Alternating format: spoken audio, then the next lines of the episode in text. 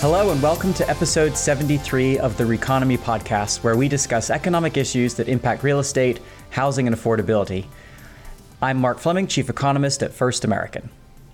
And I'm Ksenia Potapov, Economist at First American. Today, we are expanding our time horizon a little bit and talking about population trends and how they will impact housing supply and demand dynamics. Odetta is unable to join us today. She's currently watching all of the Star Wars films in order. She'll be back for the next podcast. Star Wars. For our listeners' benefit, our podcast production team made a bet with Odetta. They would watch all the Harry Potters if she watched all the Star Wars. Seems I am the only one who's watched both, but in the theme of demographics, maybe that's just a generational thing. Sounds like it. I think the first ever Star Wars films I watched were the prequels. So if you say Obi Wan, I think Ewan McGregor. I bet you think of Alec Guinness, who was in the original trilogy. And those are pretty good generational markers for us, but I suppose for Odetta, you can tell a millennial apart by them sorting themselves into a Hogwarts house. I that's, think that's, that's the classification. I think that's true. And I'm harkening back, I actually remember going and seeing the original Star Wars with Alec Guinness in a movie theater. but I digress. One reason why housing is so important is obviously that everybody needs it. Demographic trends can help us anticipate how many people will need housing, as well as roughly when, where, and what kind of housing. For example, we started to talk about the large demographic wave of millennial home ownership demand and the rise of millennials as a home buying force. Get it? Force, Star Wars, the Force. on our Econ Center all the way back in 2016. The demographically driven surge in home buying demand and house prices during the pandemic was not entirely surprising. The pandemic and peak of millennial demand for homeownership practically coincided with each other. We can foresee these demographic trends because they tend to be pretty slow moving. People age at an average pace of a year every 12 months, so they're very predictable. Shockingly predictive. I love this. You're basically breaking down ages into monthly monthly additions. Nice one, Ksenia. And average paces. I'm expecting a crystal ball award for that one. Also, generations tend to come in waves. A small generation is followed by a larger generation, followed by a smaller generation again, and so on. Yes, recall that when baby boomers came along, they were the largest generation in history. They were followed by Generation X, which is smaller, and then the millennial generation, an echo of the baby boomers, which has now surpassed the baby boomers to become the largest generation. So, at any one time, when looking at the overall population by age, you'll see these peaks and troughs at different ages as a larger generation makes its way through life. These generational waves tend to have big impacts on the housing market because they shape demand dynamics based on where in the housing consumption life cycle that generation is. Ah, yes, the stages of housing consumption throughout life. When we are young, we obviously live with our parents.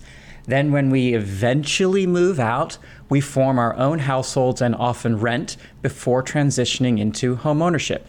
As we age, it's typical to see consumption of housing increase as we need and can afford more space for ourselves, our children's, and our backyards with barbecues. Eventually, our demand for housing begins to decline as we downsize, move in with our children, or move into a retirement community and transition out of homeownership. And today we are going to look at the demographic trends at two different ends of this housing life cycle the transition into and out of homeownership, and how these demographic trends are impacting housing. Yes, let's dive in. First stop millennials, of course. Always millennials. All right. The homeownership rate for millennials lags behind their generational predecessors. Millennials have prioritized education, which takes time and money, and have delayed marriage and family formation, which are motivators for and are correlated with becoming homeowners. Previous generations made these lifestyle choices in their 20s. Millennials are making them in their early to mid 30s. I guess that's why they say 20 or 30 is the new 20? exactly.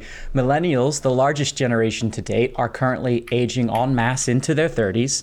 In fact, the population of 30 to 39 year olds will continue increasing through at least 2030, according to Census Bureau population projections. I guess they're using your average of 12 months approach. I suppose and their so. High, yeah, and their higher educational attainment is translating into higher earning power. As of 2022, over half of millennial households are homeowners. That still leaves many more young households who want to become homeowners. Now, talking about the where, millennials have been relatively more successful at becoming homeowners in more affordable markets like Minneapolis, Tampa Bay, or Philadelphia. These are markets with higher millennial homeownership rates relative to more expensive markets like San Francisco, New York, or Boston. But by and large, an overwhelming majority of millennials live in large metropolitan areas. And we do know that as people age, they often move out of the urban core to the suburbs. When you're young, you might be okay with renting a tiny apartment in a trendy neighborhood because you're close to all those urban amenities and job opportunities. But as you get older, you might prioritize more space, a different set of amenities like parks, good schools, less noise, and that backyard barbecue. Yes. Migration away from the urban core started before the pandemic, but accelerated in the last few years. In 2022, urban counties and large metropolitan areas lost population at the highest pace, while suburban counties, as well as counties in small and mid sized metropolitan areas, gained population. This trend is likely to continue, especially as millennials continue to age into homeownership and go after those parks and good schools and backyard barbecues. Another impact of the pandemic that we need to consider is remote work. During the pandemic, remote work became a lot more common, obviously. We sit here today, exemplars of this remote work concept, each in our own home, recording this podcast together. It's given many households the option to relocate wherever they please, including markets with more affordable housing. But is that going to reduce housing demand in large cities? So, the body of research on remote work so far suggests that the availability of remote work in dense, expensive markets has led to some outmigration, but any reduction in housing demand from outmigration seems to be counterbalanced by the increase in household formation. So, if you work from home, you might not want to live with roommates. And also the demand for more space. So, if you're at home more often, maybe you'd prefer a home office or a bigger yard as it stands today, remote work doesn't seem to be a headwind for housing demand in the big population centers. So, the bottom line is the demographics for home buying remain very favorable in the coming years. There's a large generation of potential first time homebuyers who will drive demand for homes. Many of them were buying during the pandemic, bidding up the price of homes because supply is so limited. In the short term, high mortgage rates and reduced affordability may delay, but likely not eliminate their transition into home ownership. Okay, so moving on to the other big generation now. Yes, we've largely seen the big transition into homeownership play out already, but we have yet to see the transition out. Just as younger generations have been transitioning into homeownership later and later compared to their generational predecessors, today seniors have been living longer and staying in their homes and increasingly aging in place. We don't often think about it that way because these are already existing homeowners, but seniors aging in place increases housing demand relative to previous generations. With a greater propensity for aging in place, we would need more housing supply overall to accommodate demand from first time homebuyers. Um, a Freddie Mac study from a few years ago estimated that if the generation of people born between 1931 and 1959 behaved like earlier generations, nearly 1.6 million housing units would have come to market by 2018. Today, that number would likely be even bigger. The largest generation in history before millennials came around, the baby boomers, who are not yet downsizing and transitioning out of home ownership. They are between the ages of 59 and 77 today. So, when are we expecting to begin to see the shift? Based on previous generations, we generally see that transition happen around 80 years of age. Of course, it may shift to be later for some, but it's a good estimate. The oldest baby boomers will enter their 80s in the late 2020s, but the peak will be entering their 80s in the mid 2030s. So, over the next decade, we should expect to see the baby boom generation start to downsize and sell their homes, putting more housing supply on the market. Then, by the mid 2040s, the growth in the 80 and over population is expected to flatten. That sounds great, uh, but right now, in the middle of a historic supply shortage, I have a few questions like what kind of homes will be coming on the market and where are those homes located? Are they going to be desirable for the generation of next buyers? The big questions. Let's start with the first one. According to the 2021 American Housing Survey, approximately 942,000 single family homes owned by households headed by a householder who's 60 or older were not considered to be adequate in quality. That might mean anything from lacking a fridge to having no electricity or hot water, inadequate heating during the winter, water leaks, or other kinds of defects. Uh, you would definitely need to put a lot of money into renovating them. I, I think that would qualify as a, a fixer upper. But some of them might become and you know tear it down and build a new one, right? Yeah. That still leaves approximately 11 million single family homes considered adequate in the top 25 US metropolitan areas. There's about 1.5 million units in New York, 852,000 in Los Angeles, 490,000 in Washington, D.C. Okay, so these are not insignificant numbers, especially given how supply constrained some of those markets are. But that definition of inadequate or adequate housing units sounds pretty restrictive.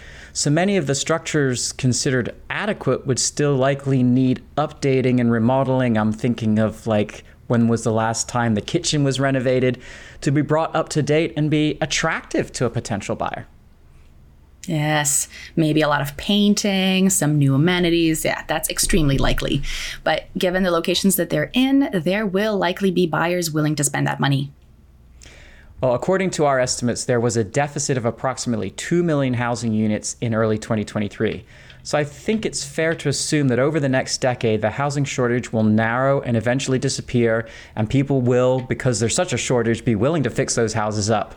So, from shortage to surplus, based upon the demographic housing consumption life cycle.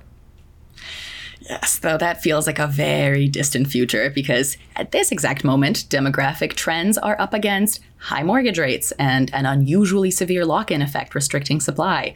There's few existing homeowners who are willing to sell in this mortgage rate environment.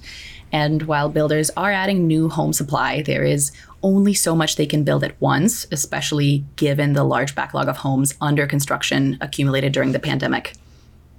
Yeah, uh, population trends are slow moving, averaging about one year every 12 months. Exactly. So it'll likely take years before we actually notice a substantial pickup in inventory because of these generational shifts.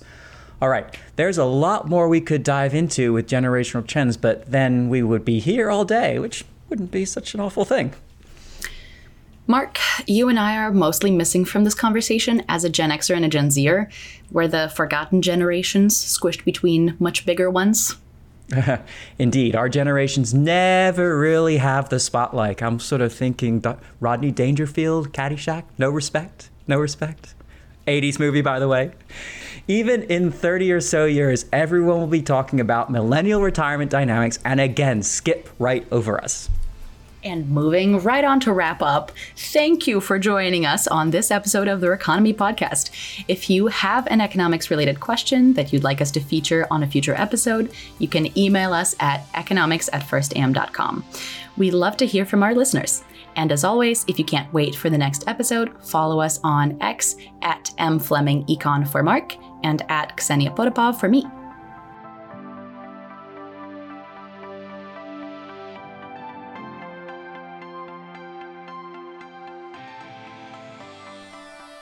Thank you for listening, and we hope you enjoyed this episode of the REconomy podcast from First American.